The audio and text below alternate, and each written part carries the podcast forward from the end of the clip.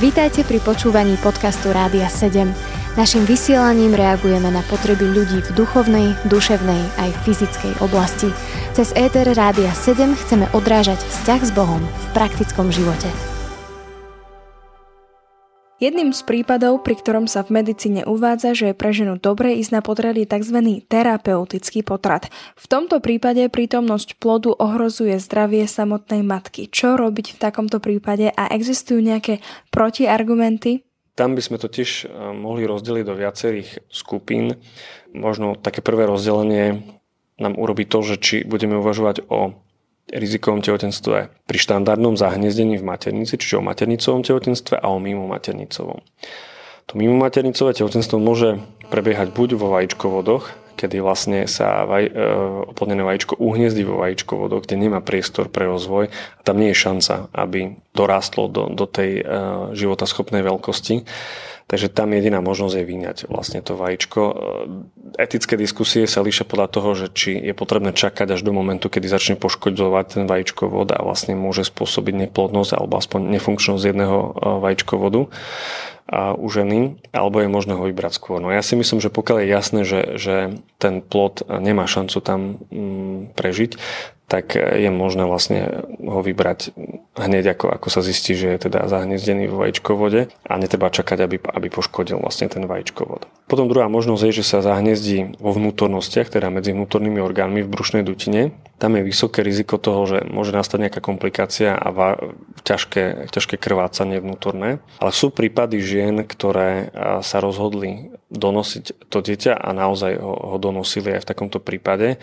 Ono, čím je väčšie to bábätko, tým viac je riziko toho poškodenia vnútorných orgánov. A niekedy sa to rieši tým, že sa čaká do istého štádia, kedy už to bábätko je schopné prežiť mimo maternice do nejakého dokonca 8., 7,5, 8. mesiaca a dávajú sa mu špeciálne hormóny na, na rýchlejší vývoj pľúc, lebo to je jeden z vážnych problémov tých skoro narodených detí, že teda nemajú ešte vyvinuté pľúca, nevedia dýchať na vzduchu.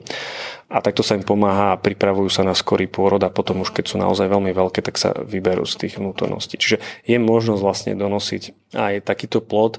Ja nechcem povedať, že z kresťanského hľadiska je povinnosť a ženy to donosiť, lebo to riziko tam je, ale pokiaľ nie je tam priame riziko, to znamená, že, že už, už naozaj začína to krvácanie alebo je tam extrém, tá, tá poloha zahniezdenia je taká, že je tam veľmi extrémne riziko toho, že k tomu krvácaniu dôjde. Ja si myslím, že z toho kresťanského hľadiska je správne a dobré, keď tá žena čaká a dá šancu tomu, tomu bábetku, aby, aby sa narodilo. A naozaj až keď to riziko je úplne, že, že pred dverami, tak až vtedy by, sa siahlo na, na, to, na to vyňatie to, toho bábetka. A potom sú to ďalšie rôzne iné e, komplikácie, väčšinou sú to nejaké poruchy funkcie srdca alebo ľadvín, kedy to tehotenstvo, aj pokiaľ je normálne zahniezdené v maternici, tak môže ohrozovať zdravie, môže tam byť trvalé poškodený ľadvín alebo dokonca oslepnutie v niektorých prípadoch alebo v niektorých vážnych prípadoch naozaj aj smrť. A v prípade, ak hrozí bezprostredné riziko smrti ženy, alebo dokonca aj ženy, aj plodu, tak myslím si, že to je naozaj ten jediný prípad, kedy z toho kresťanského hľadiska to, to vyňatie plodu. A skôr by som hovoril o tom, že o, o vyňatí plodu, než o zabiti, než o potrate. A aby sme si vlastne možno tak ujasnili tú kategóriu, že my to dieťa nevyberáme preto, že ho chceme zabiť, ale preto, že chceme pomôcť tej žene. A vtedy netreba ten potrat chápať ako, ako zabitie plodu, ale ako vyňatie. A pokiaľ samozrejme k tomu dojde príliš skoro, že ten plod ešte nie je života schopný, tak ono na následky toho vyňatia zomiera. A v takom prípade je to, je to prípustné. V prípade, ak tam hrozí nejaké trvalé poškodenie, tak Samozrejme je to na žene, to rozhodnutie, ale ja asi ako rodič by som radšej volil to, že bude mať trvalý problém nejaký zdravotný, než to, že by som zabil vlastné dieťa. Čiže myslím si, že aj toto by ešte mohlo byť vodítkom pre kresťanov, tých, pre kresťanské ženy a mamičky, ktoré sa rozhodujú v takejto situácii.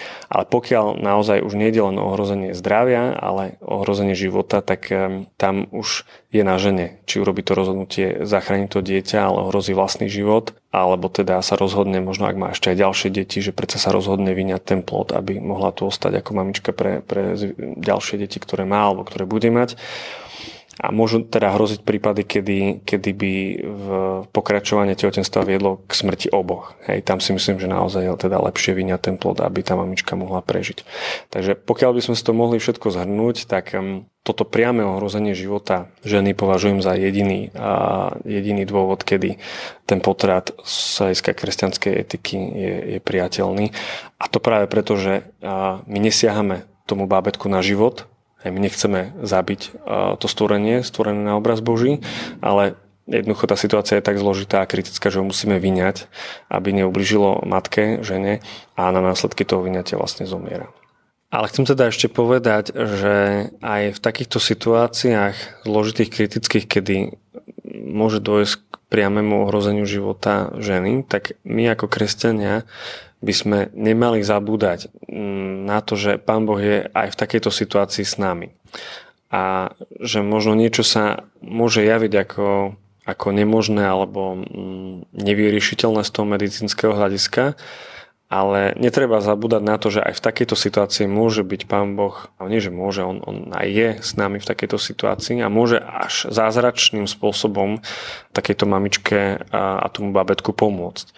Takže Napriek tomu, že netvrdím, ako som povedal, e, priame ohrozenie života mamičky je podľa mňa jediný dôvod, kedy je potrat ospravedlniteľný. Na druhej strane tým netvrdím, že automaticky na ten potrat treba ísť a naozaj to treba tak spoločne s manželom a s Pánom Bohom v Trojici v modlitbe a riešiť, že aká je tá cesta konkrétne pre nás. Či Pán Boh nás a prevedie aj touto skúškou a, a dokonca či zázračne vlastne dá život aj tej mamičke, aj tomu bábetku. Čiže uh, túto možnosť uh, netreba vopred vylúčovať a, a treba vždycky uh, ju brať do úvahy.